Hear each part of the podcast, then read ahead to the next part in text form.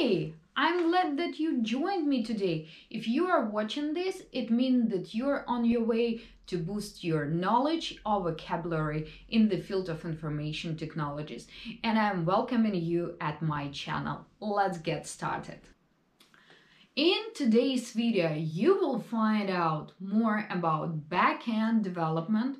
We will discuss the languages in backend and what are their types, as well as we will cover the topic of responsibilities in the profession of backend engineer and many, many more. So stay tuned with me and just before we jump into our today's lesson, I recommend you to click on the button subscribe so you wouldn't miss a single video we publish on our channel, as well as if you enjoy the content, just put your like below. That's going to be awesome. So let's jump in and discuss uh, the backend development terminology and what is hidden behind all this mystery.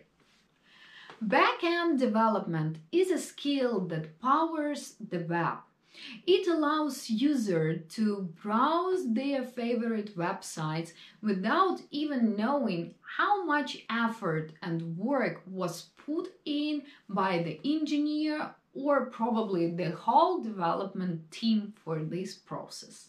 So let's dispel the mystery. What is the backend development and how does it work? Hmm.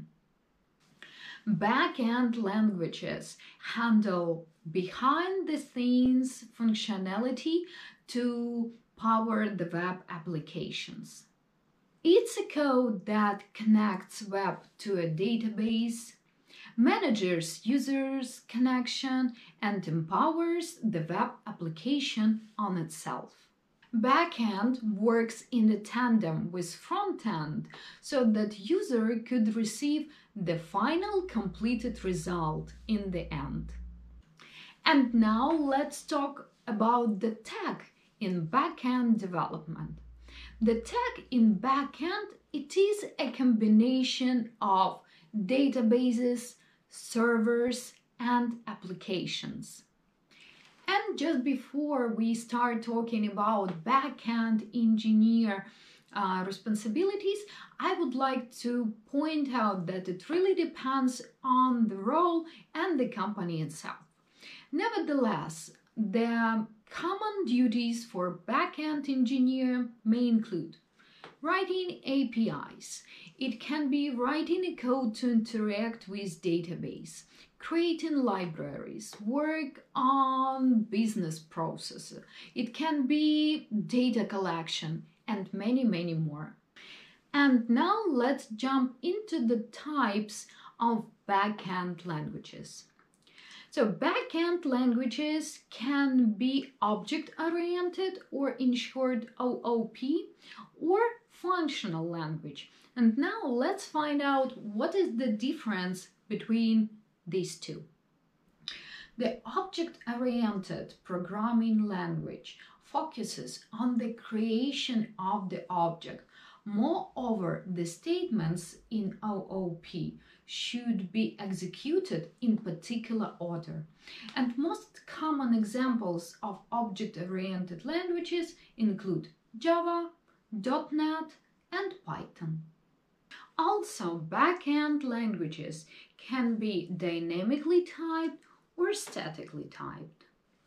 A language is statically typed if the type of a variable is known at a compile time instead of a runtime. And if we take a look at the examples of statically uh, typed languages, they include C, C++, Fortran, Pascal, and Scala. Meanwhile, a language is dynamically typed if the type of variable is known during the runtime.